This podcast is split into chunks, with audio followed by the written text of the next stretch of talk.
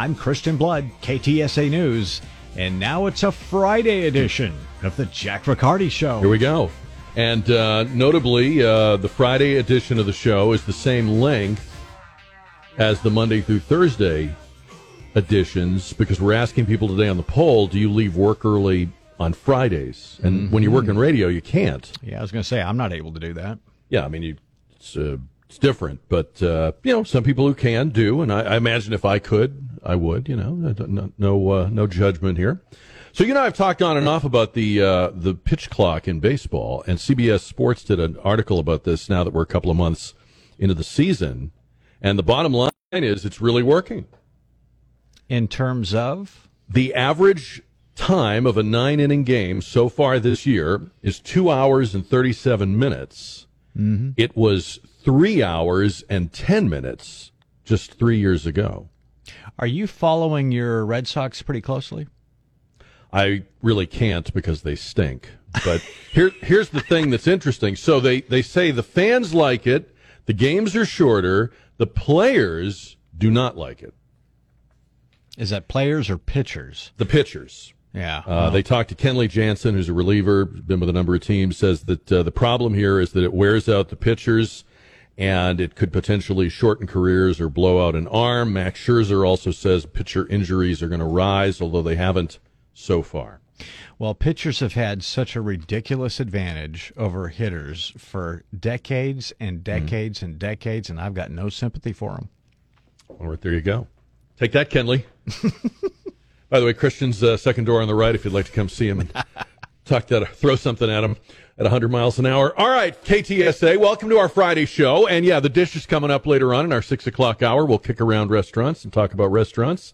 Uh, the cover of Glamour U K for the month of June. I don't subscribe, but I borrowed Don Cooper's copy. The cover of Glamour U K is a um, twenty-seven-year-old Logan Brown, a pregnant transgender man. Logan Brown, born as a woman, now believes she is a man, and um, did not think she was capable of getting pregnant with her um, drag performer husband, Bailey Mills, but did. She says she unexpectedly got pregnant. Unexpectedly? I mean, you know, you, you do know how it works, right? Anyway, um, in the uh, magazine cover, she appears topless with a painted-on suit. Brown recounts her accidental pregnancy, saying she took a pregnancy test and it was positive. It was like my whole world just stopped. Everything, all my manlyhood that I'd worked so hard for, completely felt like it was erased. And Brown is writing a book entitled My Daddy's Belly, The Miracle of Male Birth. It's not a miracle. You're a woman. You have woman parts. Dude has guy parts. You did the thing. You, you're pregnant. People are not liking it. Glamour U K is getting Bud Lighted. Um, then there's a survey out that says um, this was Rasmussen. They did a short survey about gender. Do you agree with this statement? There are two genders, male and female. seventy-one percent in the survey agreed, fifty-seven percent strongly agreed. That included fifty-seven percent of Democrats who agreed. By a three to one margin, Americans believe there are only two genders. Also by large margins, uh, people support laws banning sex change surgery for children. But of course, by the same token, if seventy-one percent believe there are only two genders, that means that twenty-three percent in this poll say they don't believe that. It's almost a quarter of us.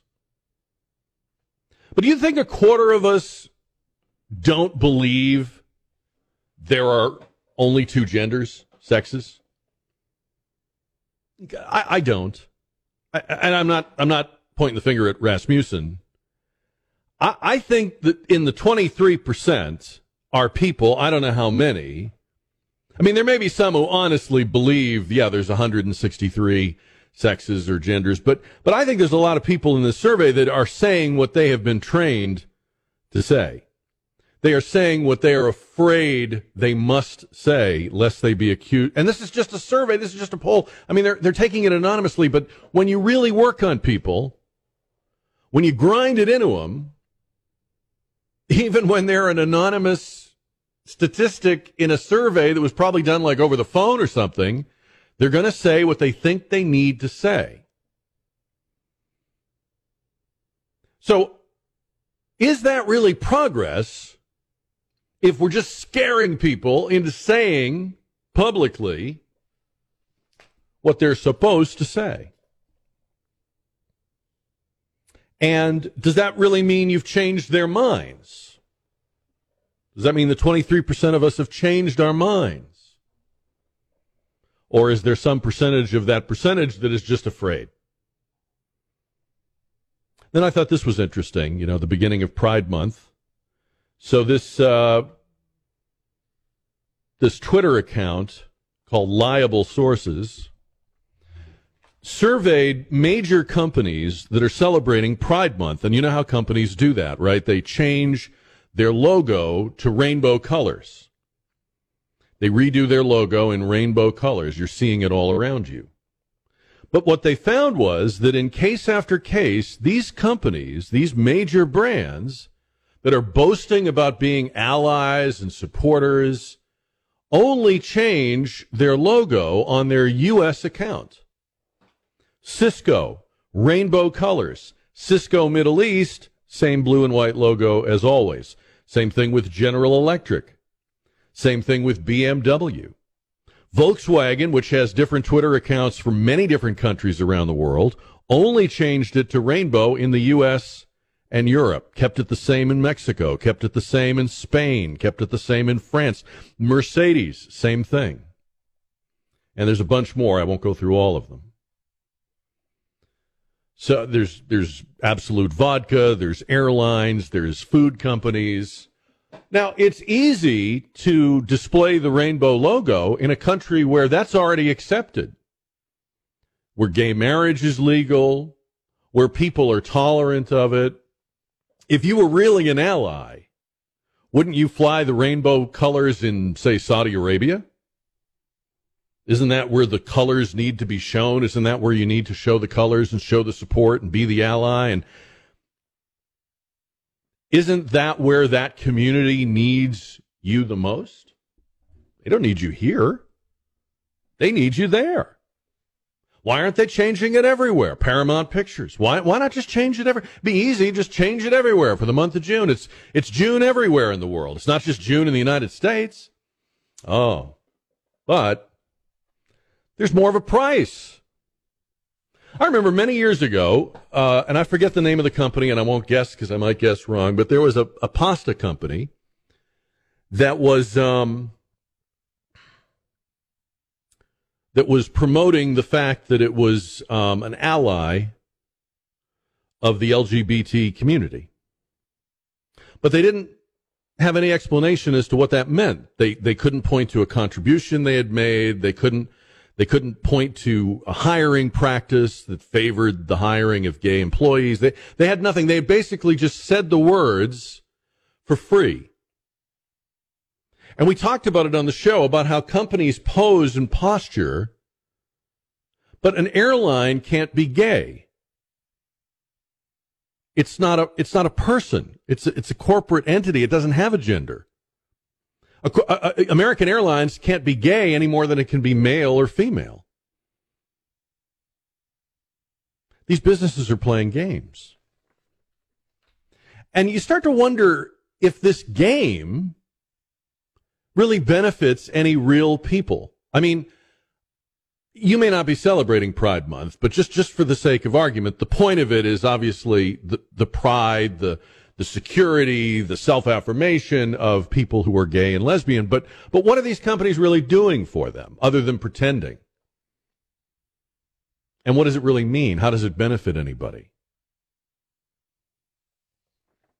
And then if the idea is that we want people to be safe and we want people to be accepted for who they are and how they want to live and who they love, it, it seems to me, and this is just my opinion, and you can push back, Seems to me we were well on our way to that when suddenly we took a, a sharp turn. We were well on our way. It seems to me, between the Supreme Court, numerous other court decisions, state laws, just the culture, people were ex- more accepting, less fired up. And then we combined the acceptance of, the dignity of gay and lesbian people. We combined that with this, with all the other letters in the in the thing, right? And I don't I don't really get how that is an alliance. I don't really get how a gay man or a lesbian woman who is just trying to live a life of liberty and dignity and live the way you want to live and love who you want to love. I, I don't get the natural alliance you would have with a man pretending to be a woman or a woman insisting that people use different pronouns. Or somebody that believes children should be told that they could be in the wrong body or that they can have their body surgically altered or, or medically, uh, you know, hormonally altered. Like, I don't understand how that's an alliance. That seems like a very odd sort of arranged marriage. Like, I don't see how there'd be common interests there. Maybe I'm wrong. Maybe I'm missing something. Here's a story out of Colorado. School district tells gym teachers to wear gay flags, use preferred pronouns to make class more inclusive. The district encouraging P E teachers, encouraging, we all know what that means, um, to don L G B T pride gear and use preferred pronouns to display their support for Pride Month. Jeffco Public Schools memo went out. Teachers were trained on how to make their P E programs even more inclusive. The Navy, this is another story today. The U S Navy has taken down posts celebrating L G B T Q Pride Month on social media, including rainbow banners with the Navy logo that read Pride. Reached for comment. The Navy said uh, the graphics were posted in support of the start of Pride Month and now have been taken down. So they were, I guess, only up for yesterday. I thought it was a month. And then there was a story that the United States diplomatic mission, it's, I don't think it's technically an embassy, but it's the diplomatic post that we have at the Vatican, was flying the uh, pride flag off of its balcony in Vatican City and tweeted a picture of that on its uh, Twitter account. And in Canada, they've changed the L G B T Q whatever lettering. They've announced a new um, set of. So just when you were starting to learn, you now you got to learn a new one. It's two S L G B T Q I plus. And the two S stands for Two Spirit people. And they announced in Canada that they are putting Two Spirit people first, because they were here first. I go back to the question I asked. Are are we um, are we just being respectful? Are we just being kind to others? Or are we training and and even kind of uh, indoctrinating people? Are we are we trying to trip people up? Is is this almost like a test where You, you've got to keep the letters straight, and you've got to remember which month it is, and you've got to make sure, don't forget to change the logo. It seems to me like that, and, and every year there's more, like the threshold is raised, and the checklist gets longer, and the the requirements grow longer, and, you know, for what? I mean, if you are actually a gay person, are you benefiting from this? Do you see the rainbow logo on a company and decide that now that company is is your friend? Oh, I, I'm going to fly that airline more now. I'm going to buy that brand more now. I, I'm, I'm asking because I, I don't think that's really what happens. I think what really happens is everybody is just trying not to get Bud Lighted. Everybody's just trying not to get in trouble. And they're walking a tightrope. And it's becoming, it really is becoming like almost like a Monty Python skit. It's so torturous and confusing, and and there's so many pitfalls, and you can fall into trouble on either side. You can, if you don't go far enough, you offend the, the alphabet people, and if you go too far, you, you're in the position of Anheuser-Busch. But then what's it all for? And I come back to, like, the human condition. Don't people just want to be loved and appreciated by their family and friends? Don't they just want to be accepted for who they are? If you have that, you have everything. If you have that, you have everything. You don't have to worry about what Volkswagen does with their logo. Magazine journalism used to be a, a real, um, that used to be some high-class stuff. I mean, some of your greatest authors wrote, you know, for the magazines, Gay Talese and Sir Arthur Conan Doyle and tons. I mean, at one time, that was a real uh, elite level of journalism. And here you have a major magazine in the U K. The cover story is about a woman who's surprised that she became pregnant after having sex with a man. two one zero, five nine nine, five five five five. Suzanne is on K T S A, Jack Riccardi Show. Hi, Suzanne. Hi, Jack. How are you? I'm good. How are you doing? Pretty good. It's funny. I was just having this conversation with somebody the other day about um, how uh, gays, lesbians, we do not align ourselves with trans. I am not a, a believer in that, um, any of that, actually. And uh, I'm not, uh, you know, one that's out and, hey, everybody, look at me, look at me, and let me uh, kind of force my values and what have you on other people. I'm not how did that alliance that. Co- or how, how did that alignment happen then? If you're not the one, if, if people aren't seeking it, how did that happen? Who who decided that? I, I have no idea. I could not tell you um, because of the fact that, you know, I I know that it just oh I'm on the phone. I know that it just um, it just seemed to, you know, we got aligned with them. Mm. And, I mean, but it also kind of goes back to the whole thing where they said that, you know, if you were gay or lesbian, you were a pedophile. It's kind of like, you know, mm-hmm. anybody that does stuff like that or anything that's out of, I guess, society's norms, they just kind of group us all together. And most, you know, gays and lesbians, you'll see, I mean, we're very quiet. You know, we just want to live our lives. We want our basic rights like anybody else. And, you know, we don't need this whole Pride Month and all this hoopla. Um, out and proud and, and what have you. It's it's ridiculous. And especially with the whole trans thing, a lot of this trans thing is just a, a fad right now, you know, especially with these kids. Mm-hmm. It, so, it felt like you know. For many years, people were becoming more accustomed to, uh, less, I don't know, uncomfortable with having gay and lesbian coworkers, even gay and lesbian people in their family. And then combining that with people that want to change the genders of children and have drag queen story hour, that to me, that's a big step backwards for a group of people that you're a part of that was on its own making progress. I totally agree, because society was becoming tolerant of it and somewhat accepting, you know, because the older generation is dying off. But I do agree that this does, you know, take us back, way back, and that's not a good that's not a good thing at all. I have two really close friends who uh, I've known most of our lives uh, who are gay, and the hardest thing for them was coming out to their family.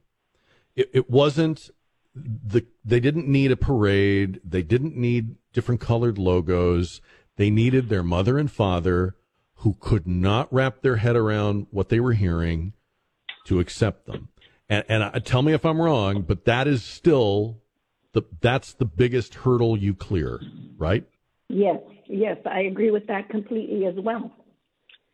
It's a, and, and I mean, if you if you have that, if the people who love you accept you, you can do anything and you can get over anything else. But but that's still the thing that. And there, and a and a month isn't going to declaring a month isn't going to make a difference. Isn't going to help with that. No, it's not. That it isn't. And um, the whole trans thing is more of a, a deviance, and that's you know the way society's looking at it now. And it's, well, it just know, isn't related to me. It has it has no natural relationship. It's like we just threw all these things into a basket and strung all these letters together. But when you look at what they stand for, they're not. They're actually contradictory to each other. Yes, they are. And excuse me. Um, since I teach high school, these kids, I mean, they'll come in with all the stuff, and it's like, what?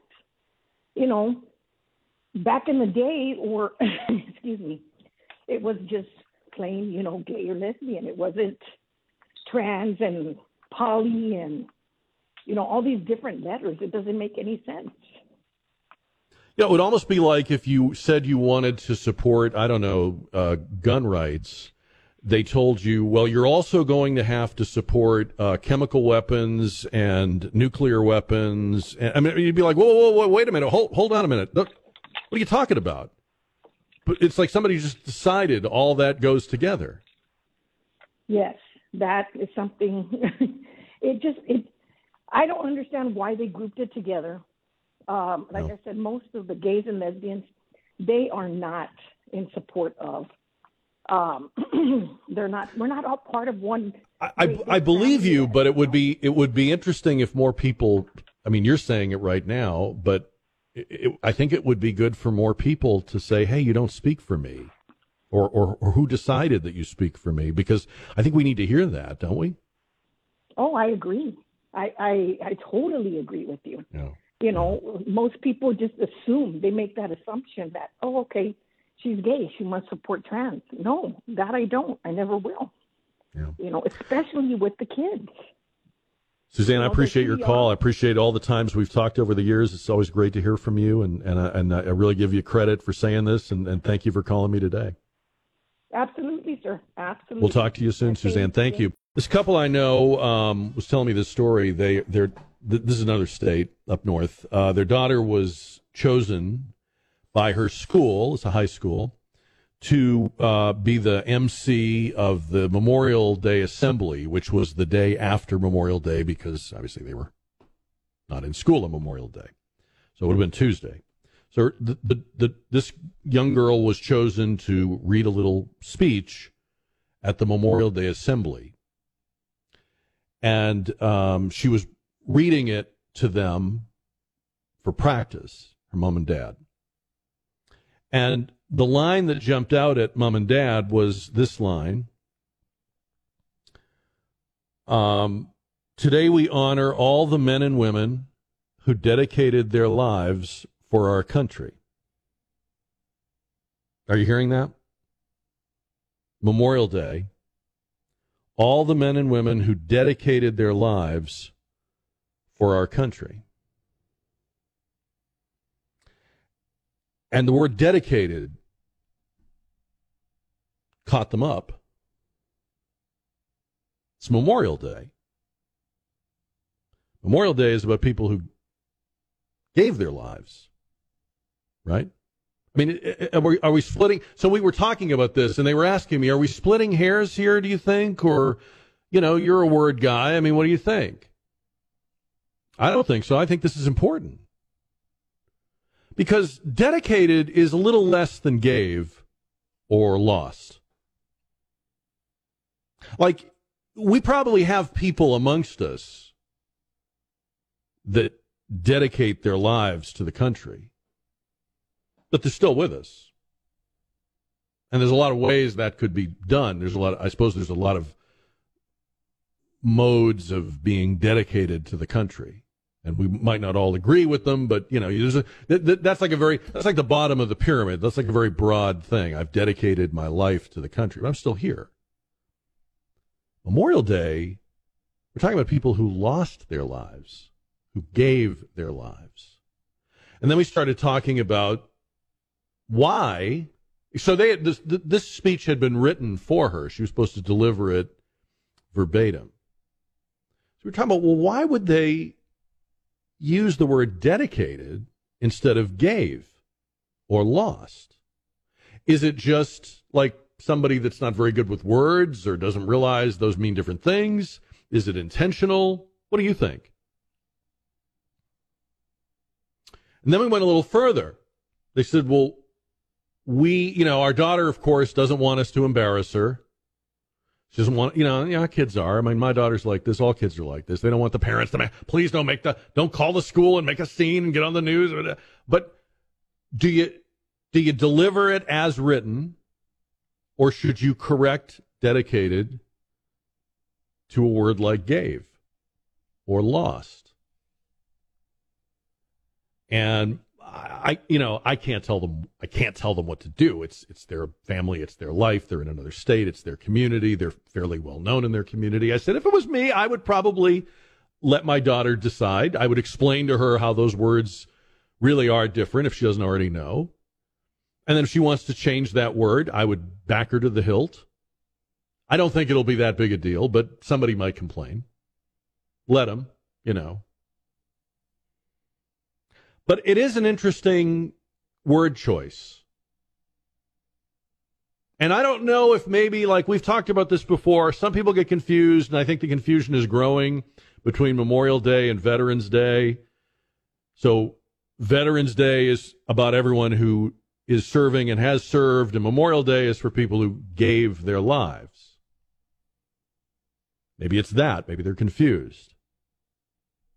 And then there's also a lot of intentional blurring. I mean, the President of the United States frequently, publicly, says that his son was killed in Iraq or died in Iraq. His son died after serving in Iraq, and maybe in part as a consequence of serving, but he didn't, he didn't die in Iraq. So maybe we're blurring words intentionally. Maybe we're blurring words out of ignorance. But that was the situation they were in. This was the Memorial Day assembly. The speech was written for her. The word jumped out at all of us when we heard it. Dedicated. two one zero, five nine nine, five five five five. What do you think? Um, Keith is on the radio on K T S A. Keith, good afternoon. Good afternoon. Um, yes, I served in the Air Force for thirty-three years. I dedicated my life to my country. I had coworkers who sacrificed their life for their country, and they are mm-hmm. the ones that Memorial Day is designed for. Like you said, so it is a difference. Day, they are Memorial Day. Yeah, yes. It is a difference. It's why would why would people have trouble with that? Do you think they're just trying to be politically correct, and they're I don't know. I would call it whitewashing the real meaning of Memorial Day. Mm-hmm. Mm-hmm. Which we kind of already do, right? I mean, we don't. I think for a lot of people, it's a, it's a day off. It's a three-day weekend, right? Yeah, yeah. yeah. Um, I mean, I wasn't there for the beginning. I don't know how Memorial Day was when they first started, uh, you know, commemorating it, but it, that certainly is what it's what it's become. So, do, do you get you get the sense then that this was intentional, not accidental? If somebody from the school system handed that to her, I would say it's intentional. Yeah, yeah. All right. Well, thank you for your call. Thank you for serving, too, Keith. I appreciate that. two one zero, five nine nine, five five five five. What do you think about this? Uh, for all the men and women who dedicated their lives for our country is how they wrote it, for her to say it at the Memorial Day assembly. Her parents are saying, well, dedicated isn't the right word. It's gave, lost, or to use Keith's word, sacrificed. Very different. I mean, not only are people who dedicated their lives apt to still be with us, but they might not all have been in the military. Maybe there's people who've dedicated their lives to the country in other ways, and, and maybe they feel like they've dedicated, but not everybody would agree. I mean, that's a that's a squishy word. That's a word that's open to a lot of interpretation and and uh, disagreement. But if you gave your life for your country, that's pretty cut and dried. There's no like. There's no there's no argument about that or debate about that. That's, that's just you did or you didn't. Uh, so my uh, this couple I know was was telling me this story. Their daughter got chosen to speak at the Memorial Day assembly at school. They gave her a little talk to give because, you know, schools leave nothing to chance nowadays. Uh, and the speech included the line, "For all the men and women who dedicated their lives for our country." And this mother and father, who are not super political people, you know, they're not like looking for a fight, but the, the, the word dedicated rubbed them the wrong way because that's not what Memorial Day is about. It's about people that gave their lives in military service to the country. Dedicating your life to the country could be a lot of other things, and not to put it down, but it's not the same, and it's not as as total. What's the old expression? You know, many gave some and some gave all. It's about the some who gave all. The word really should be gave their lives for the country, or lost their lives for the country. Or do you think that's just kind of like splitting hairs? two one zero, five nine nine, five five five five. And Bill is on the Jack Riccardi Show. Hi, Bill. Hey, how are you? Good, thanks. How are you? Good. Uh, I think it was deliberate, whoever wrote it and gave it to the girl. I'm guessing this was a like a grade school girl. It was a high school. And I, oh, it was high school. I'm sorry, I missed that. Well, I still think that uh, it's basically an attempt to make people, make youngsters even more of a snowflake. In other words, we don't want we don't want to have to actually use the word died or oh, uh, yeah. anything that implies yeah. that, that people might die in a war. Mm-hmm. And so I, I think mm-hmm. it's it's a grave disservice. Because, I mean, especially a high school student, they, they need to understand that's that's what happens in a war, mm-hmm. and that's why these people should be honored. You wonder if students even know enough about history with all the, the stuff that they teach about, uh, you know, revising American history and airbrushing American history. Is there even time to tell them about, like, World War Two or or even... even the Americans that went over in World War One? I. I mean, do they even, are they even getting that? Because I, I think you're right. I mean, I think that's, that is something that you, if you're in high school, you're very close to the age where you could be called up and sent. Well, I, I'm about your age, Jack, I think, late fifties. And by the time I was in high school, I mean, everybody knew about the, the two world wars.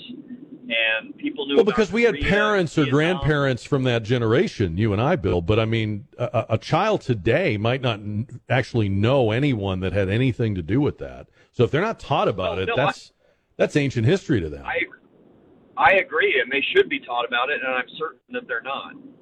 Yeah. I, I think that's a. I, I think that might be how you get away with changing the word. You know what I mean? Yeah, yeah, exactly. Yeah. Bill, thank you for the call, sir. Good to have you. I mean, look, when I was growing up, if if your dad hadn't served in the war, then your grandfather probably had. And if he hadn't, then you had an uncle or, or you know. And, and so there was there was someone in your family that told those stories. That history was personal. Um, there might be a picture on the mantle of a young man who never came home or whose plane was never found. There might be um, medals in a boxed, you know, shadow box frame on the wall. I'll tell you what, for me, was really, I, I mean, stunning as, as a little kid when my dad showed me. He, he he had his he had his his Foot Locker from being in the Navy, and he had his stuff. And but one of the things he had that just really, really awed me was a jagged piece of metal about the size of the palm of your hand. And it was, it was a piece of a Japanese kamikaze plane that had crashed into the deck of his carrier and um, kind of scorched around the edges. And I, I mean, just, you know, that's that's the real world. So there was no way I wasn't going to, e- even if I never read a book about it, there was no way I wasn't going to know how real that was. And I'm not putting anybody down, and I'm not I'm not trying to do the whole kids today don't know anything. I'm not trying to say that. But let's let's face it, if you're if you're I don't know, eighteen, seventeen, sixteen today, there's a good chance you don't personally know anyone who not only served in that war, but potentially you served in any war. You know, World War Two reached into most every American family, or at least every street and every town, pulled somebody out. But we we we are blessed to live in such a peaceful time now that less than one percent ever serve, and only a fraction of them ever see combat, which makes the words we say and what we teach about these things more important, because now there's no other way to kind of osmotically get it like we might have had decades ago. You you have to learn it. It has to be taught with intentionality, and the words matter, and which words you choose matter. And this choice of a word matters. It's uh, National Donut Day. Did you know that? Is it really? And I missed it? You didn't get your didn't get your cards out in time? I would say I would jump on it, but you know the donut shops are all closed now. Yeah, yeah. It's, uh, I guess Gosh. This is news you can't use. Well, uh, there's always next year. Oh, that's that's helpful. Thanks. It doesn't seem like donuts really need a day. I mean, do we need donut awareness? Is nope. Are donuts are donuts like uh, not getting their due? I mean, how, what's what's the what's the need for this? Well, they really. You know what I'm saying? Yeah, I do, because tomorrow I'm headed to the nearest donut shop with a vengeance. Mm. So mm. I, it doesn't matter if it's donut day or not. Yeah. Tell them that uh, you know you uh, weren't able to make it, mm-hmm. and you want whatever deal they had for National Donut Day. You, you know. Yeah, they'll they'll, they'll accommodate. I'll give you a note.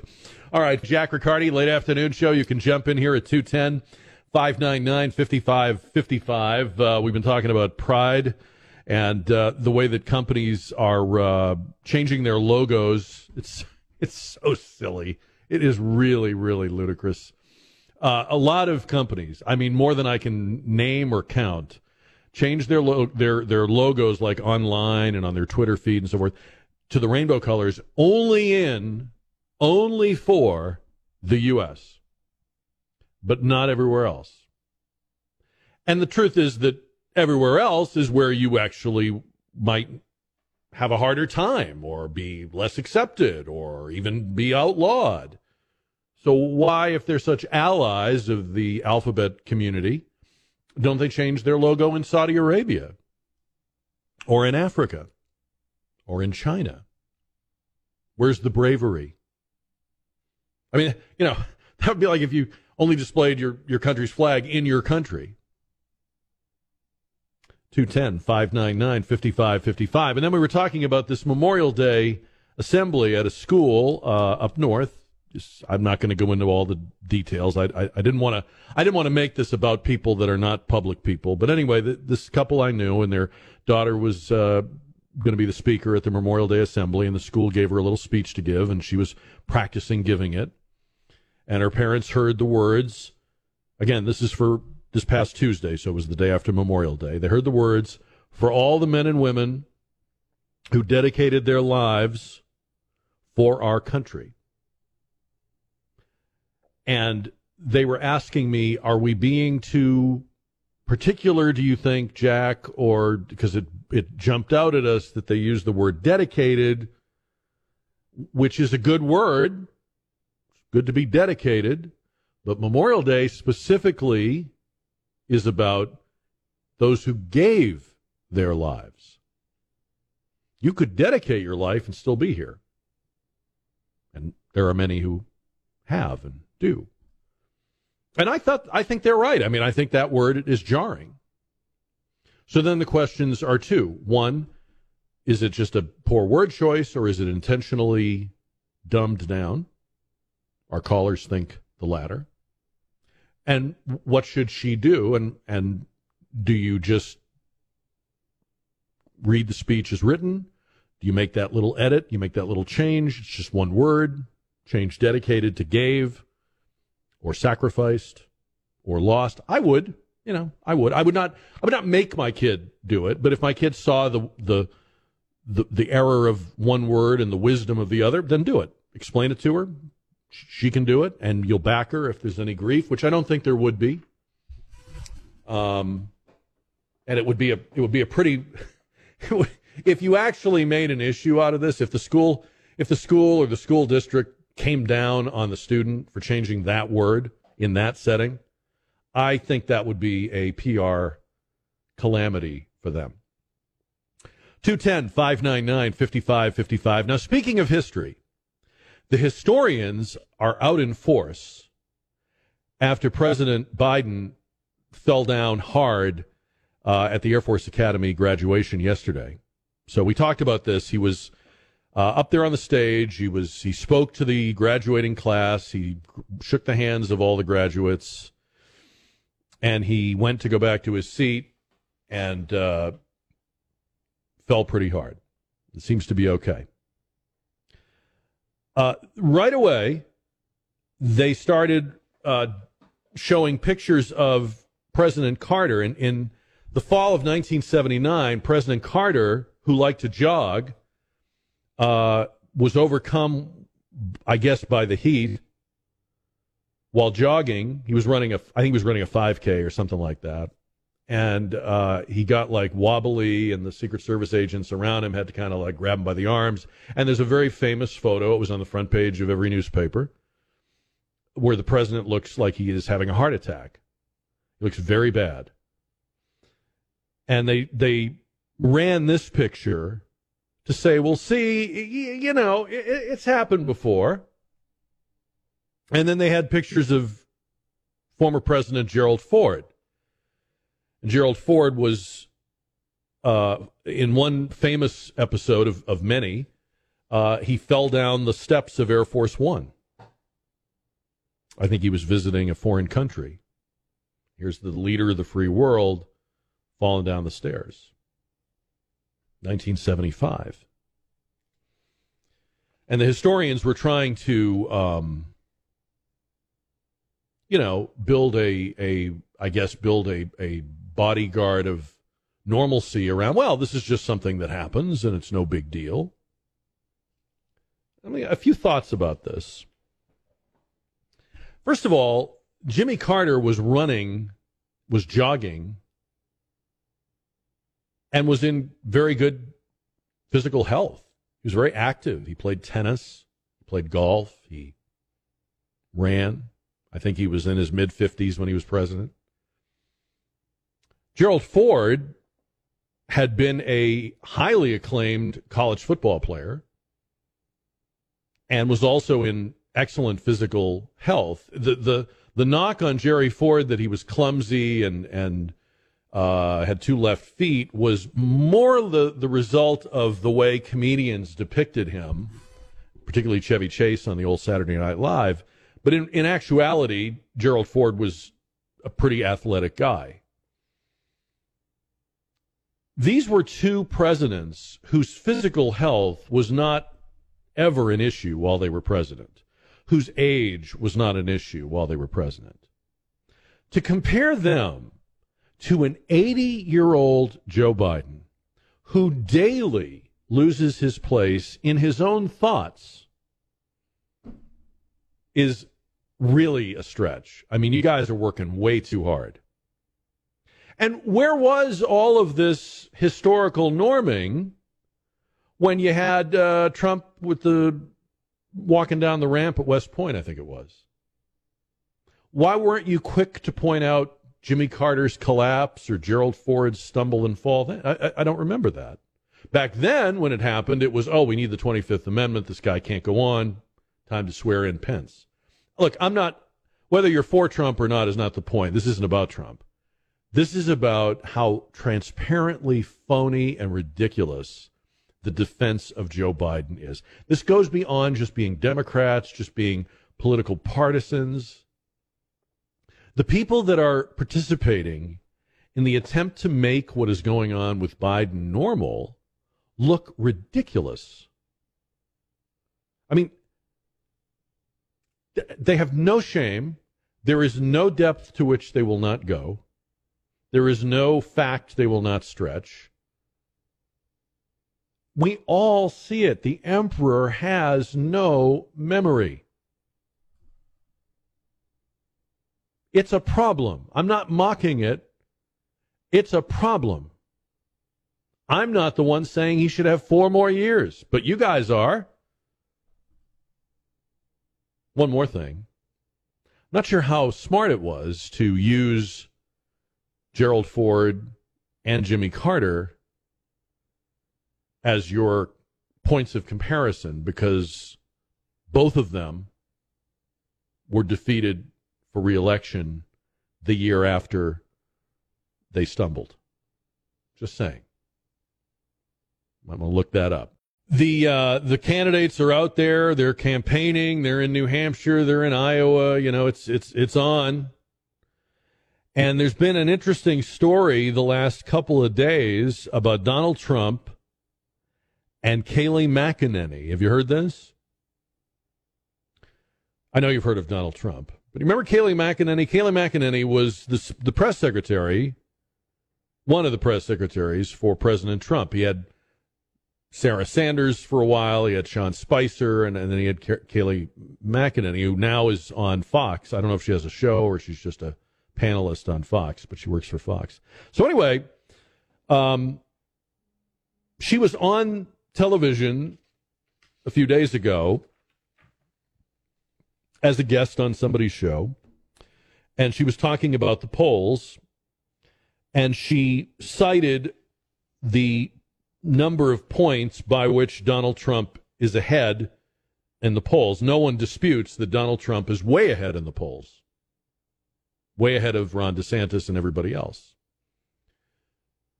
So all she did was say, like, he's ahead by twenty-five points when Trump believes he's ahead by thirty-five points or something of that nature. It was, it was some number like that. And he attacked her. And he called her milquetoast, and that she's not really a star, and that Fox should get her off the air because she's not really a star. They should just put stars on and stuff like that. Uh, as far as I know, she wasn't criticizing him. She isn't critical of him. As far as I know, you can correct me if I'm wrong, but I, I believe Kayleigh McEnany, when she speaks of Trump as president, when she speaks of his time in office, is is you know praises it. But also, and even if she didn't, I remember when she was the press secretary, and I've seen a lot of people do this job, and I think Kayleigh McEnany did it as well as anybody I've ever seen. She was always prepared, poised, had her facts in order. She wasn't flipping through that binder like K J P, like she's, you know, like she's going to drown if she doesn't get to the right page. I mean, Kayleigh McEnany had her ish together. She mounted on a daily basis in front of the most hostile audience a staunch, reasonable, calm defense of President Trump and his administration and his actions in office. He is...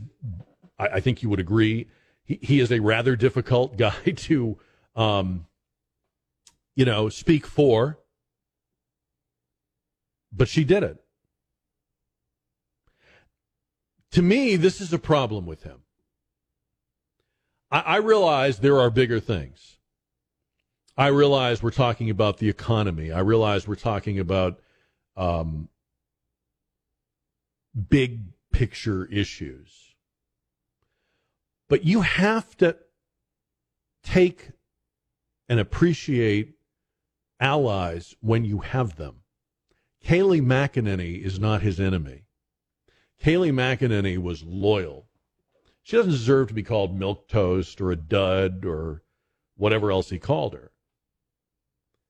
And I, I will say, if he is going to do this job again, he is going to need all hands on deck. He's going to need to be able to bring people back. He's going to need to reach out and grab more people. He's going to need to um, go deeper into the swamp and deeper into the deep state and replace people at more and more levels. In other words, the, the army, if, if Donald Trump regains the presidency, the army will have to be much, much bigger.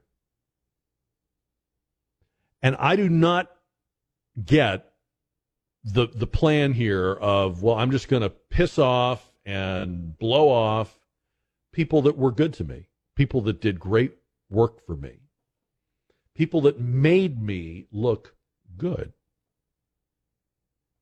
I mean, Kayleigh McEnany was one of the best people he hired. He hired some whack jobs. He brought in some, remember Scaramucci or whatever his name? Maybe I've got that wrong. Was that his name, Don? Or am I thinking of uh, am I thinking of the Queen song? Wasn't it Scaramucci? No, you're right. Is that it? Yeah, remember that dude? And some of these people, remember his first Secretary of State, that oil company guy, was just a zero. I mean, I, I don't know. I, I to me, I would I would be very grateful. If I was Donald Trump, I'd be very grateful that the brilliant, poised, talented, beautiful Kayleigh McEnany was my spokesman. And if I had anything to say about her now, after the fact, it would just be, boy, she did a great job. Wish her well. Would love to work with her again. Uh, it, it doesn't make any sense. And this is the kind of thing, and I'm not, I'm not trying to change your mind about him, and I'm not telling you how to vote, and I'm not going to. But when you hear people express fatigue about him, I think this is kind of what they're talking about. In fact, not kind of what they're talking about. This is what they're talking about. It's um, going through the motions that achieve nothing. This achieves nothing. You know, I, and you, and I know what people will say. Well, well, you don't understand. It's just his style. It's just his ways from New York. But you you can't do it alone. And when people come to your side and stand with you and perform with brilliance, you need that. I don't care who you are. You need that. You know, the greatest athletes, the greatest quarterbacks, the greatest power forwards, they have teammates who are also really good. Nobody does it alone. So I don't get it. We were talking about this off the air during the break. I mean, I, I, w- I will say... You have to always keep in mind, and Don, you made a good point when you said this, you, you do have to keep in mind that to be Donald Trump, the person, not the public figure, is to be someone that has watched countless people stab you in, not the back, but in the front.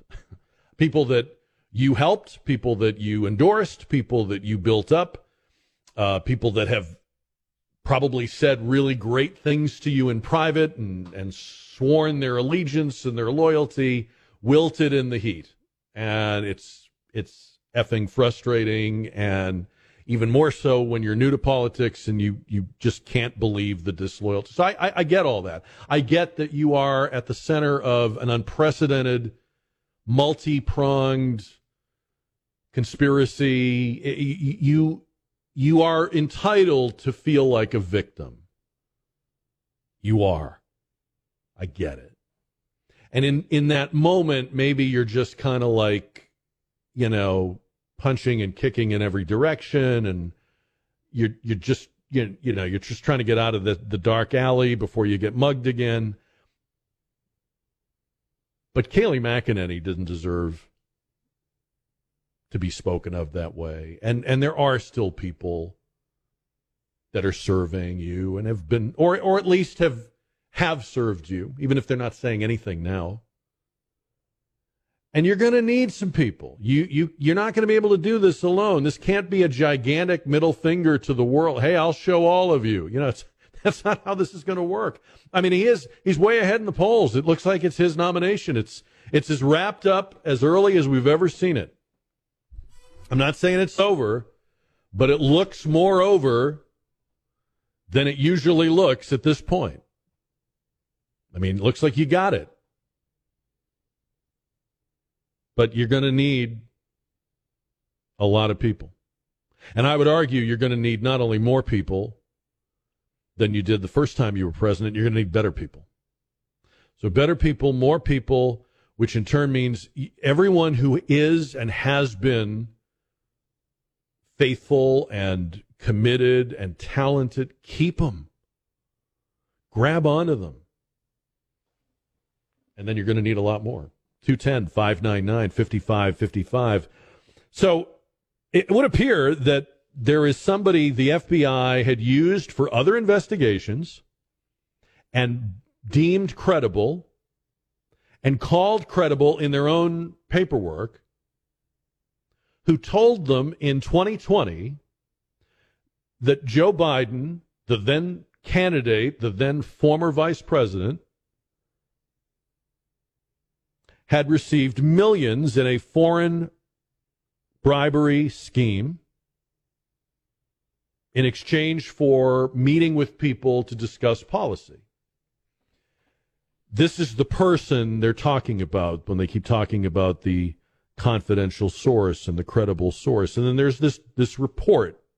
It's called a ten twenty-three, I think, or a twelve oh three or something. It's there's this there's this there's this document that first the F B I said they didn't have, this person didn't exist, and they've gradually, grudgingly over time admitted, okay, yeah, there is a person, and yeah, there is a document, but we're not releasing it, and well, okay, we'll um, redact it and let a few people look at it. We'll redact it and let the Comey committee look at it. We'll just let Comey look at, you know, it, it, it's been um, incremental, but it's sort of like coming out of the fog it, that, that there, this is real. This is about something that's real. This is about something of substance.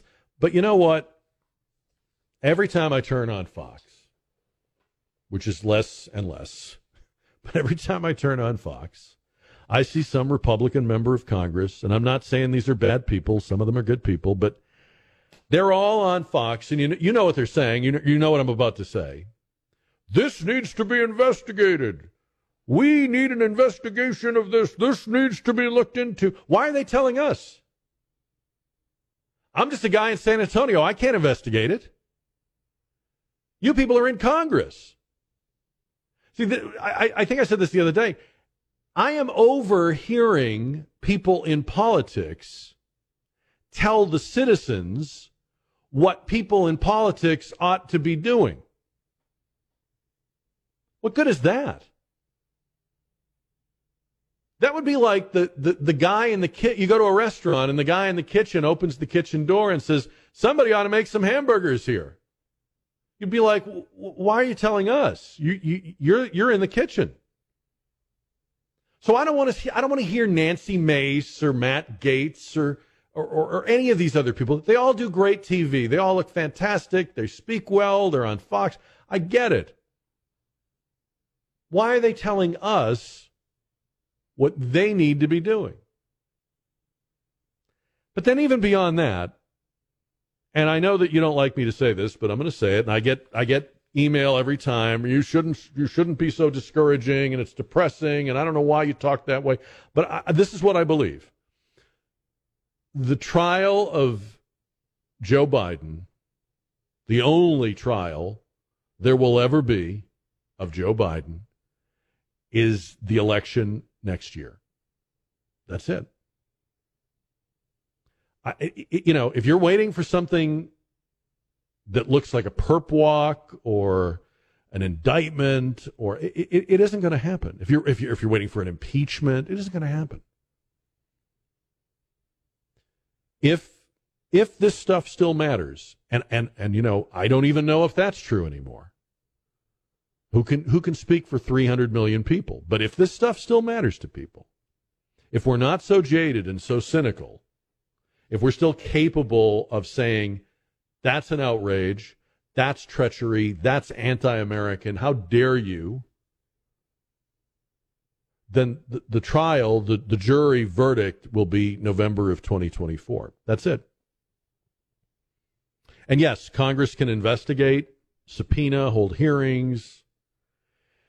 But we all know how this will work, right? The, it, it'll work the same way it did with Trump. It will make for a big spectacle, but it will only work on people that are predisposed to believe it or follow it. So if you were a Trump hater, you hung on every word of the J six committee. But if you're a listener to this show and you voted for Donald Trump twice, you probably didn't spend a lot of time watching them. I know I didn't. I watched them only to the extent that I needed to for this show. But other than that, I knew what they were doing. I knew why they were doing it. It was a kangaroo court, in my opinion, and I didn't pay it a lot of mind. And that'll be the same thing here, only in reverse. So the trial, the verdict, it's up to us, I think. two ten, five ninety-nine, fifty-five fifty-five.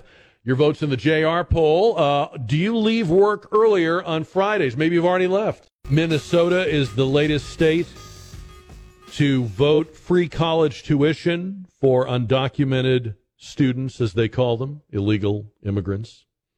Um, what they're doing is expanding to illegal immigrants the program they already have for residents of Minnesota who have a certain grade level and um, whose families make under a certain amount of money. So it's it's an existing program, not a new program, but they've rewritten it to include illegal immigrant students. And the argument they're putting forward is um, we want to make sure that we're offering opportunities for everybody, for all Minnesotans, said a state senator.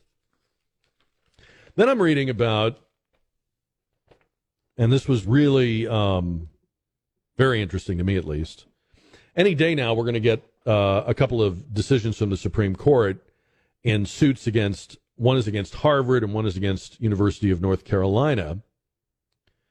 They're both, uh, both suits allege that college admissions discriminate openly and actively against high-achieving students who don't fit the proper ethnic or racial mold, and mostly this is affecting Asian American students.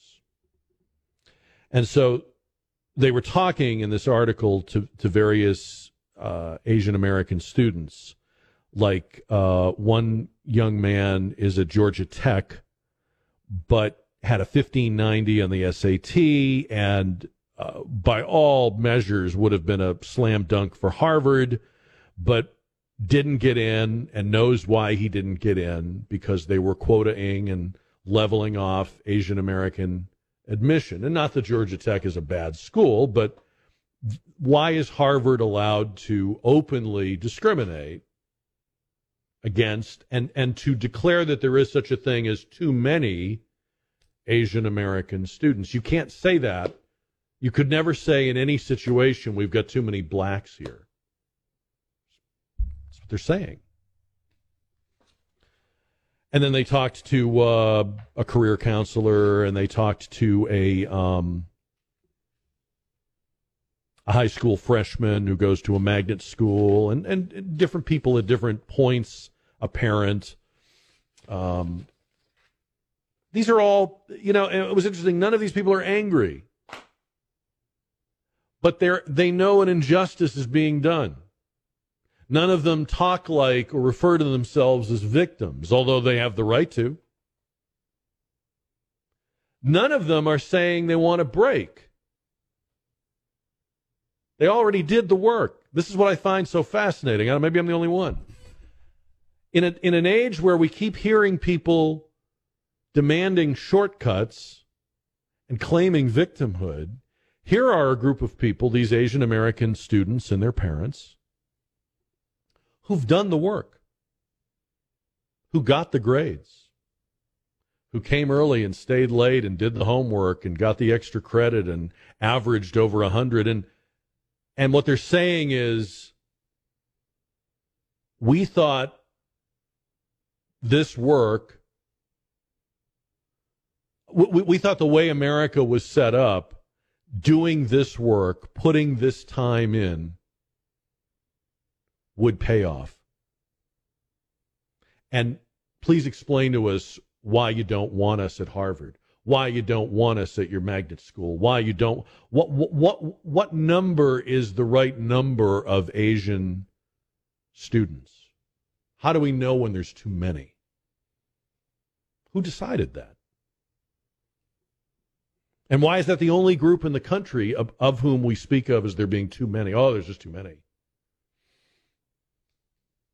You know, what's interesting to me is uh, uh, common to a number of these stories is a parent saying to this boy or girl at a young age, you are going to work harder than everybody else, or you are going to need to work harder than everybody else. But don't worry. It will pay off. And they weren't wrong. It will pay off. These people will all be successful. They don't need Harvard. They don't need a particular school or a slot at a particular program. I, I understand that. We all understand that. When you have this kind of work ethic, when you have this kind of brains and I Q, you will go a long way. I think of that student we were talking about. Was it yesterday we had the young lady on that had dropped out of debate because they were censoring what she could say in the debate? And she said, well, I'm just not going to do it anymore. Now, she's not going to do it competitively, but that's going to be somebody that wins a lot of arguments and, and carries herself well throughout life, whether it's job interviews, whether it's um, going into public life or politics or communications or whatever it might be. The, the, the young men and women in this article will, will all be fine. They'll all do fine. But we really need to ask ourselves, who is deciding and why are they deciding against merit? And at what point is a parent going to sit down with a kid? Maybe you. You sit down with your kid. I mean, this is this day is coming. I, I, I see this so clearly. You're going to sit down with your, your, your son, your daughter, and you're going to have that talk. I need you to work hard. I need you to do all the extra credit. I need you to come early. I need you to stay late. I need you to put in the, because it will pay off. And your kid is going to look at you and say, no, it isn't. What are you talking about, Dad? What do you, what do you mean, Mom? Haven't you been paying attention? Don't you know what's going on? What is all this, if I work hard, it will pay off talk? Have you not followed what's happening? Do you not know how it works now? Forget about doing the work.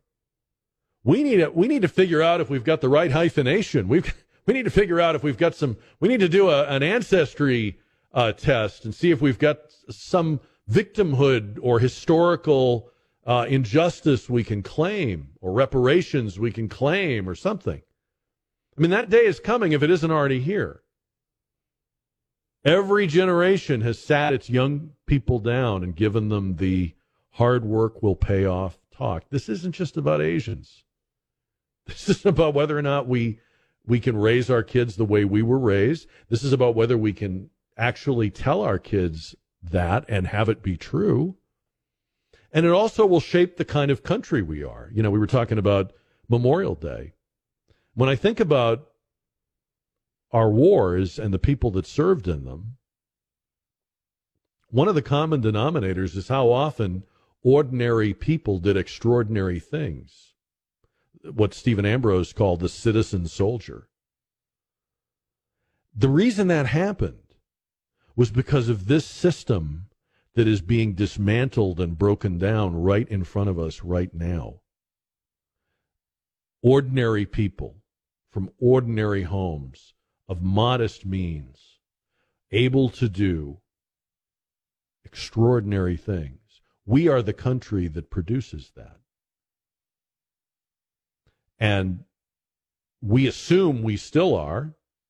We assume we always will be. But what we're doing right now is going to determine that, I think.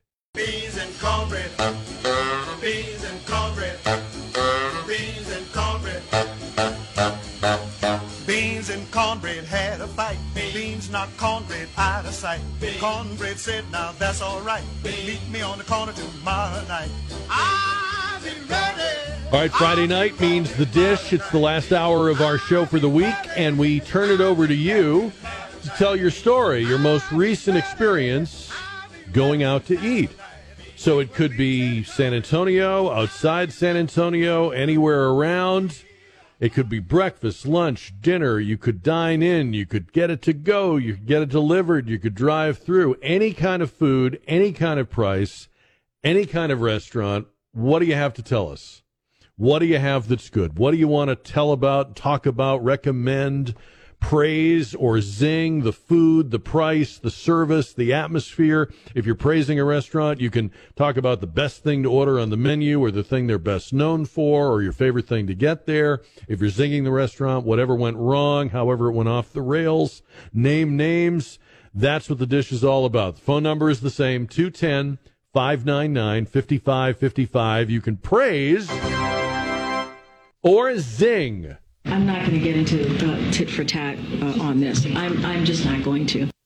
Oh, we are going to get into tit and tat. Wait, that came out wrong. two one zero, five nine nine, five five five five right now. Phone lines open on the dish. I'm going to throw this out, too, um, because all day today, I know it's donut day, but oddly enough, for whatever reason, I'm having like a burger thing. Do you ever have just like a craving, a random craving? It could be that I'm pregnant, because men can be pregnant now. But I um, I feel like I'm in a little bit of a rut. My burger game is in a little bit of a rut. So I'm looking for burger places. I'll throw that out there. It's not the only kind of call we'll take, but um, I need to expand my uh, hamburger universe a little bit. So two ten, five ninety-nine, fifty-five fifty-five as we get to your calls on the dish, your votes in the poll, results on the poll coming up at the end of the hour.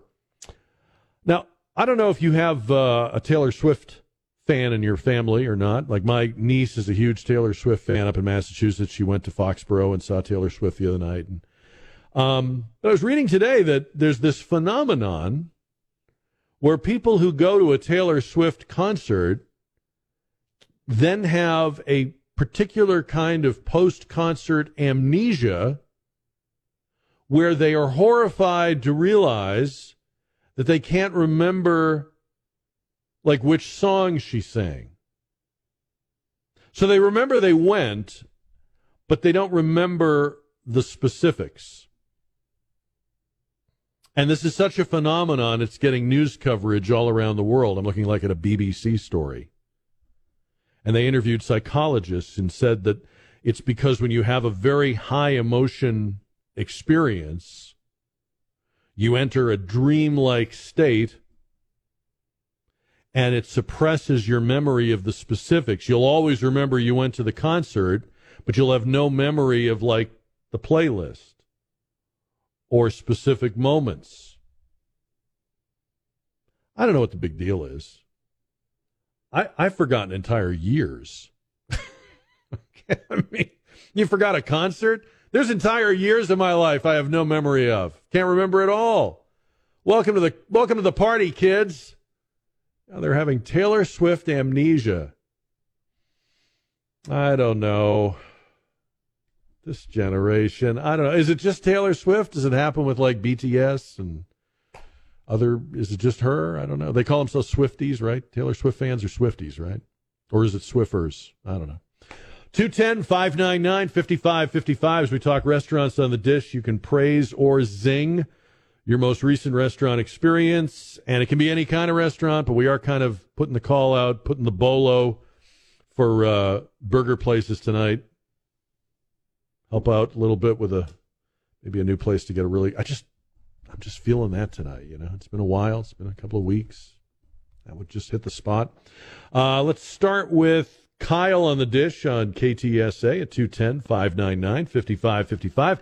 Happy Friday, Kyle. Happy Friday to you as well. What you got for us? So I'm uh, over here at Long Tab Brewing. is uh, is a good spot. It's um, a bunch of uh, veteran special forces guys that open up this place. They got a they got a great menu, and they, they brew a lot of their own beers in house that support the uh, Green Beret Foundation and, and other veterans. So it's uh, it's a good cause, and it's good food. And you said it's Long Tab Brewing Company, Correct. Is that right? Correct. Long and where Tab where Brewing. Is that? So it's uh it's on the street Timco, but it's close to uh, ten and Evers on that intersection over there. It's in that vicinity. Oh, okay. So four ten and Evers, looks like it's forty-seven hundred Timco, right? And four ten and Evers. Uh, so what's it like? Is it a big place? A small place? It's a small little place, so it's like tucked away like in an industrial area, and they took like two warehouses and they modified it to like a, a dining area, and it's got mm-hmm. a bar. It's got a real nice feel when you go in there. Everyone's super mm-hmm. friendly. The service is phenomenal, and they got a, a – I know that you're looking for burgers, but they got a really good soft pretzel too. Oh, nice. Um, Long Tab Brewing Company, and they got a really cool website too. It says that they do – you mentioned that, that they're veteran-owned. It says they also do a lot of uh, – I guess a lot of fundraising and donating to right. veterans' causes, so that's – they have a challenge coin club uh, and other events. You can sign up for their flyers and get their events. So Long Tab Brewing Company, forty-seven hundred Timco, off the intersection of four ten and Evers. Kyle, great job. Thank you for letting us know about that place. First time call on the dish for Long Tab Brewing Company. That's how it works. Praise or zing. Any restaurant, any kind of food, any kind of price, anywhere in town or out of town. two ten, five ninety-nine, fifty-five fifty-five. And uh, this looks very, very interesting. I really like to look at this website and what they're doing and how they're doing it, and I got to check this out. It says they have uh, Muscles Monday and Worst Wednesday. So who knows what's happening tonight? O- only time will tell. Uh, two one zero, five nine nine, five five five five. Speaking of veterans, speaking of the military, speaking of supporting it, don't forget we are in the midst of Operation Interdependence on K T S A. Operation Interdependence is a, a nonprofit that puts together care packages for the troops that are overseas. So in faraway places where creature comforts that we take for granted, you know, stuff that we could just run down to C V S and pick up easily, stuff they don't get. And it's all kinds of things, mints and gum and playing cards and uh, odor eater insoles and moisturizers. And uh, what Operation Interdependence does is put these care packages together for the soldiers. But what we ask you to do is donate the things that will go into the care packages. And we have a complete list of those when you go to K T S A dot com and click on Operation Interdependence. And by the way, a real good tip, if you have a lot of travel size or trial size stuff, like, you know, little soaps from hotels and stuff like that, perfect, perfect for these these care packages that O I puts together. So you can see a list of what we need or make a financial donation at K T S A dot com. Click on Operation Interdependence, presented by Kitchen Designs by Giovanni and in part by Institute for Functional Health, Southwest Metal Roofing Systems, Airtron, Window World, Specs, and River City Rocktops. Praise or zing, just like you would recommend a place to a friend or a coworker. Uh, any kind of food, any kind of price. two one zero, five nine nine, five five five five. And Alan is on the dish on K T S A. Alan, good afternoon. Hey, how are you doing? Good. What uh, is up? Dang it. I just drew a blank with Alamo, uh, uh, Alamo Cafe. Alamo Cafe? It says on the screen here, it says Alamo Springs Cafe. Is that the name of it? Alamo Springs Cafe. Yeah, it's over okay. out of Fredericksburg by the by that uh, bat tunnel. Over by the bat tunnel. Yeah, there's a there's a state park there. It's a, it's an old railroad tunnel. Okay. And uh, there's a a gazillion bats that live in there, so you know they have tours and stuff where you can go watch the bats. Okay, which is pretty. Uh, it is um, on the on the website. It says one oh seven Alamo Road. Is there uh, what like how would you get there? What would be the best way to get there that you can think of? Man, I'm. It's been a long time since I've been there. I live in Rockport oh, okay. now. And I, uh-huh. I haven't been there in years, but. Uh, Every time I went, it was fantastic. Okay. Well, maybe people can just put that in their navigation, and, and hopefully it will give them a set of driving directions to find it. Sounds good. Yeah, it sounds, looks like a nice place. Alamo Springs Cafe, one oh seven Alamo Road in Fredericksburg. Alan remembers it as a good place. Yeah, yes. Yes. If you're in the Rockport area, there's Steerburger between Rockport and Aransas Pass that is really, really, really good. It's, okay. it's a trailer, like a trailer. You just walk mm-hmm. up and, and order, and they have a little little building, you know, with tables inside. So you go up and order. You walk over to the little building. They bring your food, and it's it's real, real good. All right, Alan, have a great night and a great weekend. Thank you for the call. Thank you for uh, telling us about Alamo Springs Cafe, one oh seven Alamo Road, Fredericksburg. Um, two one zero, five nine nine, five five five five. Uh, you're on the dish right now, and Debbie is on the radio. Happy Friday, Debbie. Hey, happy Friday to you, and thank you for doing this. I always find good places to eat. So I was calling about another place, which I'll tell you about, but you said you were looking for burger places. So I recently was in an area, and I was looking for a good burger, like a good burger. And so I Googled where locals go eat, and I found R D's Burgers. And they're located off Cibolo Valley, and it's right off thirty-five as you're heading mm-hmm. toward New Braunfels. Um, and I, I think the, the guy took the address, but I can find it and give it to you again. Yeah, I've got but it. But they have it's really cool in there because I had not been before, and I like it because they have Pepsi products and they have Pepsi Zero because I don't like Diet Pepsi. But they have a board up that has their combo specials, and they have like a half-pound burger, a quarter-pound burger, a monster burger, and then they have something called the Joggernaut burger, and I think it's a pound. Mm-hmm.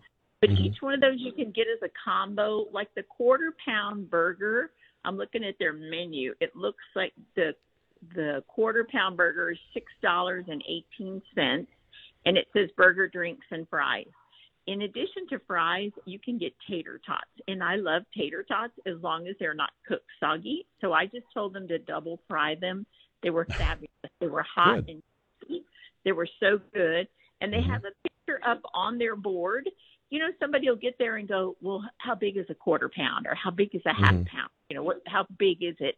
So they actually have a chalkboard up there that has little circles up there of how big that burger patty actually is. And they have a kids menu that has hot dogs, chicken mm-hmm. strips, mm-hmm. grilled cheese, burgers, and all of those come with drinks and fries. Like uh, this says hot dog combos four ninety-nine. Well, that's pretty mm-hmm. cheap to feed your child. Uh, they have a lot of a lot of foods on their menu. They have chicken strips. They have B L Ts. Mm-hmm. It was an excellent burger. It was one of those oh, kind that you could tell they warmed the bun and the top was a little touch of sh- a little shine on it because it mm-hmm. had a, I mean, you don't want greasy, but, but it was really right, right. good. Healthy. Yeah. Well, that's but good. It was that's excellent. Good. The people working in there were very nice. The food came quick. I stopped there during lunch, and you could tell they have a good regular lunch crowd because a lot of people were coming in. There were groups of people that would sit at big tables together, and they had that as an option. But it was a nice place. It was a, a clean place. I would recommend going there. Highly recommend it. All right. Uh, Very nicely done. Was, Good job. Was, Good job, Debbie. I, pre- I Okay. I appreciate it. Thank you. No, it was great. You did a great job.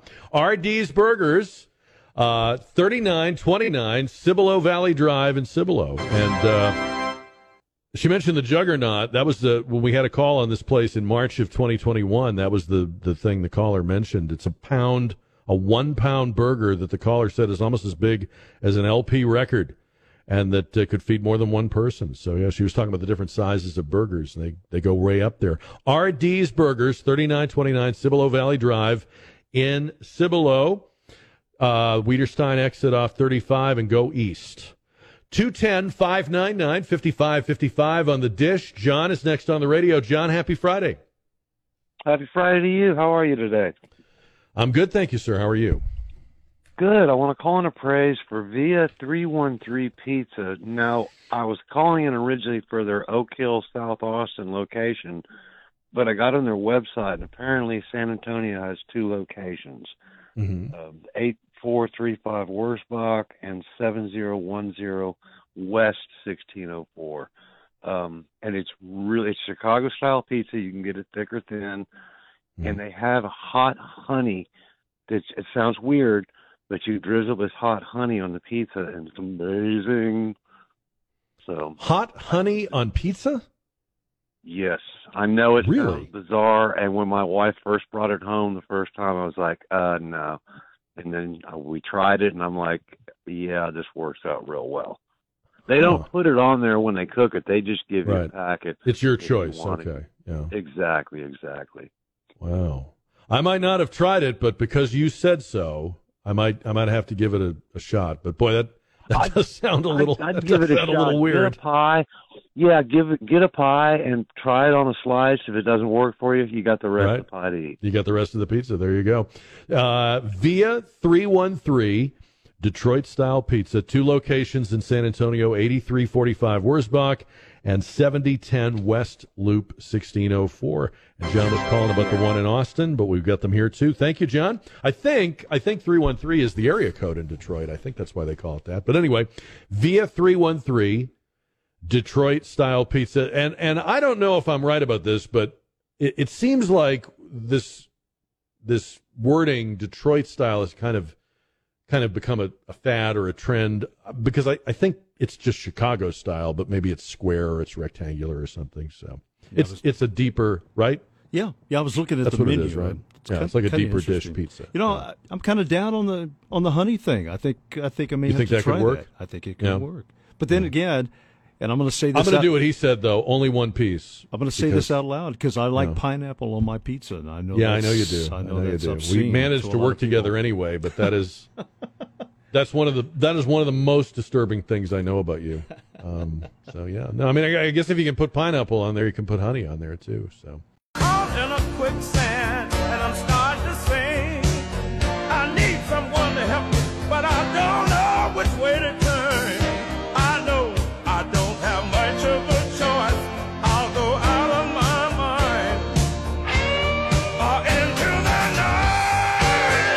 night. We're underway with The Dish on a Friday night. We're talking restaurants, any kind of restaurant around San Antonio, outside San Antonio. You've already heard us go to Cibolo and Rockport and Fredericksburg, and uh, so it can be any kind of food, any kind of price. It could be a chain. It could be a little place. It could be some gigantic, whatever. two one zero, five nine nine, five five five five. You've eaten there. You want to praise it. You want to zing it. Make the call. two one zero, five nine nine, five five five five. The only rule is got to have the complete correct name of the restaurant you're calling about. This half hour, in addition to your calls, we'll also have the results on today's River City Oral Surgery J R poll question, so that's coming up. Um, I don't know if I should even reveal this or not. You and I were just talking about this, Don. I have a list. This, this will probably sound maudlin. I have a list of aging music stars. Did you know I had this? Did I ever told you this? No, this is this is new. Well, you know, like the other day we lost Tina Turner. And you got to kind of be ready for the people that are getting up there. And I'm not saying anything, and I'm not trying to sound, again, maudlin or gross, but so I, I, I took out the list and I crossed off Tina Turner.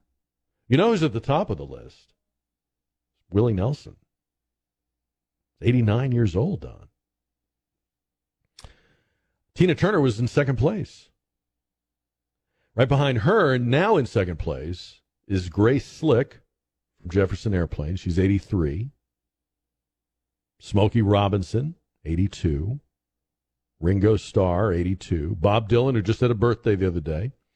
So, again, we hope for long lives. These people go on a long time, but we just want to be ready, so that we can do the proper, you know, you know how it is done in the behind the scenes. You got to you got to be ready in order to get, render the proper tribute. You've got to have the music ready. I've got to have the words ready. So we're just kind of keeping a, but it's it's it's staggering how many people we all grew up listening to, and we take for granted that they've always been there, they'll always be there, and they're getting up there.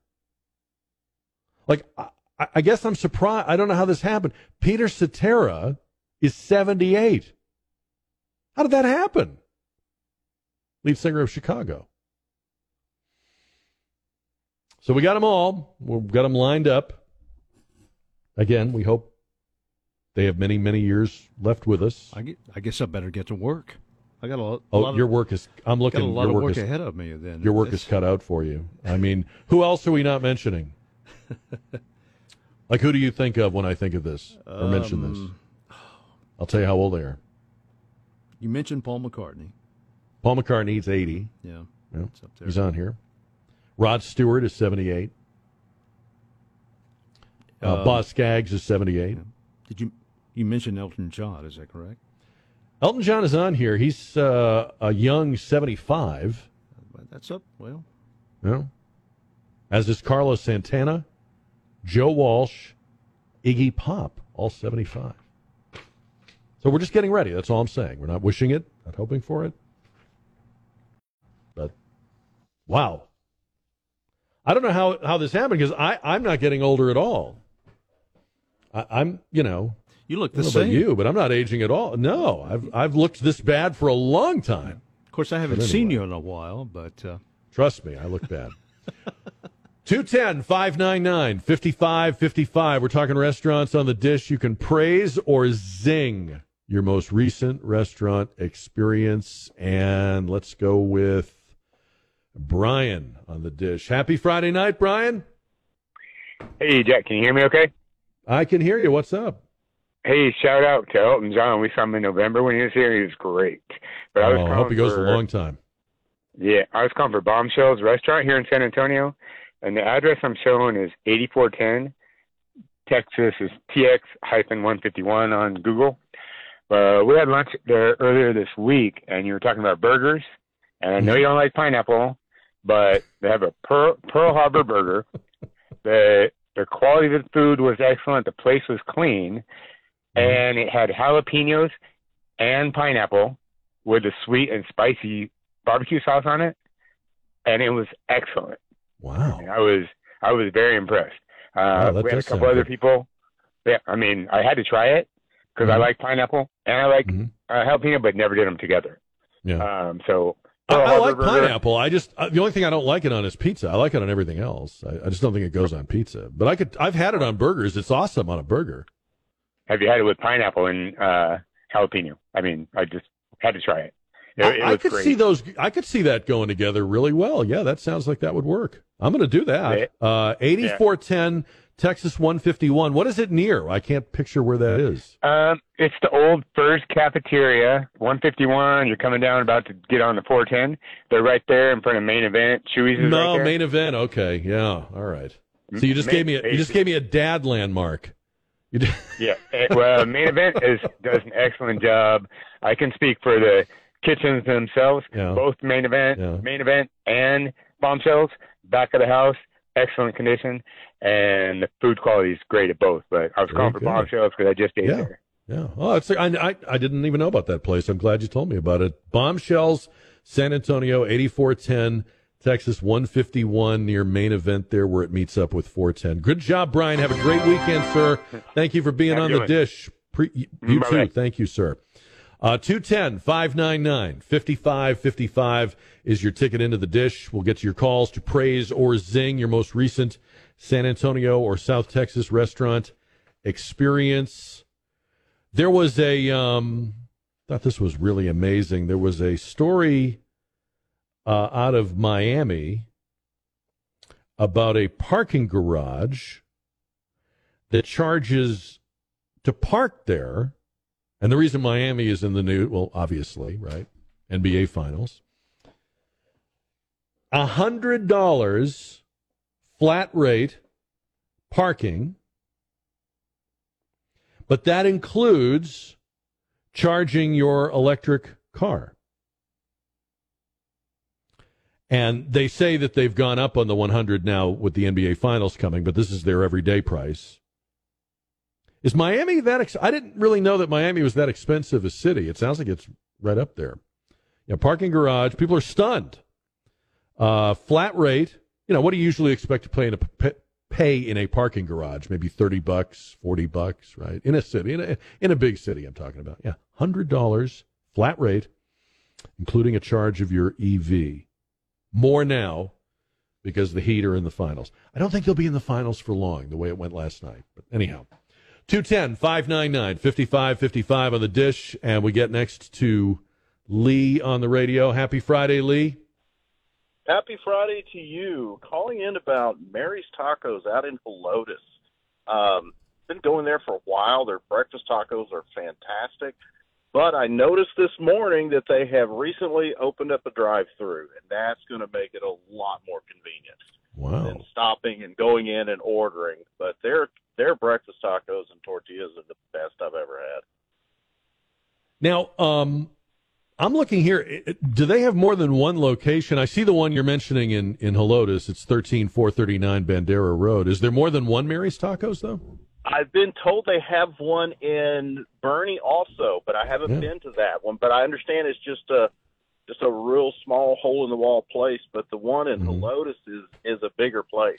Is a bigger one, I see. Okay. Yeah.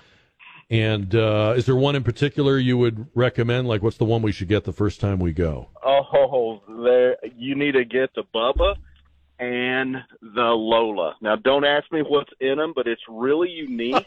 They named their tacos after their customers. That because I asked them the first time I went in oh. there. And I said, mm-hmm. why do these have names? And they said, well, mm-hmm. these are these are, when you go in there and place your order, they ask you for your name. And they said, mm-hmm. these were kind of unique tacos. And so we just started serving them, and we put our customer's mm-hmm. name on them. And um, do, do you have one named after you? No, no, it would be the Fat Boy, but not yet. But, I mean, that could happen someday if you keep going there. You're saying maybe eventually they'll, like, be, hey, we know you. You know, we're going to name a taco after you. Well, especially since they opened the drive-thru, that's going to make it yeah. real dangerous for me. They'll be seeing you a lot more. Yeah. Okay. Yeah. I won't have to get out and walk. All right. thirteen four thirty-nine Bandera Road in Helotes for Mary's Tacos. Our first call on the dish for that one. Never before. Thank you, Lee. Have a good weekend, sir. Mary's Tacos, thirteen four thirty-nine Bandera Road. Try the Bubba and the Lola. Like the way you said, I don't even know what's in them. I just know they're good. It's the, the, the faith behind that comment, you know? Love that. That's, that's, that's an advertisement right there. I don't even have to know what's in it.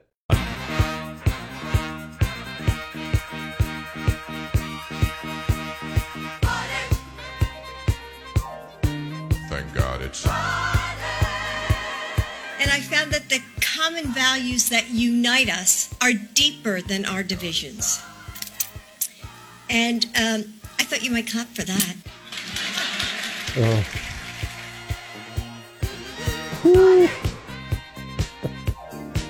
Thank God it's...